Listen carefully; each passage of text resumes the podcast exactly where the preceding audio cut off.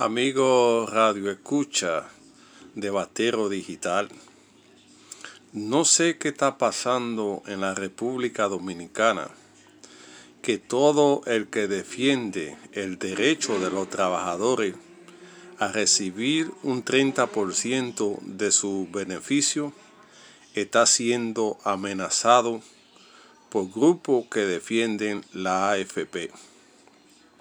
En cualquier país decente esto debe desaparecer. Esta no beneficia en nada a los trabajadores. Debe ser una responsabilidad del gobierno garantizar a través de un programa especial o del seguro social las pensiones de los trabajadores. Que aquellos que están trabajando, que hagan, hayan trabajado, disfruten de este beneficio y así los nuevos puedan seguir pagando para que los que están viejos ayuden a, a subsistir este programa. El Congreso y varios diputados, inclusive dirigentes políticos, se han puesto a favor de los trabajadores para que esto se resuelva. Porque ¿cómo es posible que si el gobierno puede usar estos fondos a través de la compra de bonos, los trabajadores que son los dueños y en este momento difícil que vive la República Dominicana no puedan recibir su beneficio. Hay un problema de calamidad pública donde los trabajadores están en la casa, deben la renta, no tienen que comer y el único fondo que tienen es lo que están depositados en la AFP.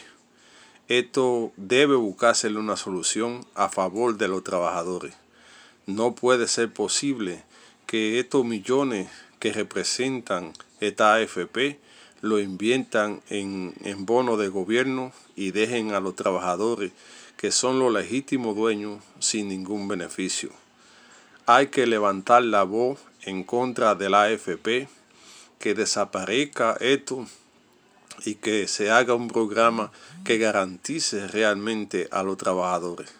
El gobierno está obligado a buscarle una solución. Y si no, le pido a los trabajadores que están siendo perjudicados con eso, que tomen en cuenta a la hora de votar cuáles son sus representantes que están en contra de, esta, de este proyecto que beneficia con la devolución del el 30% de lo que usted tiene ahorrado. No puede seguir así los trabajadores estando callados.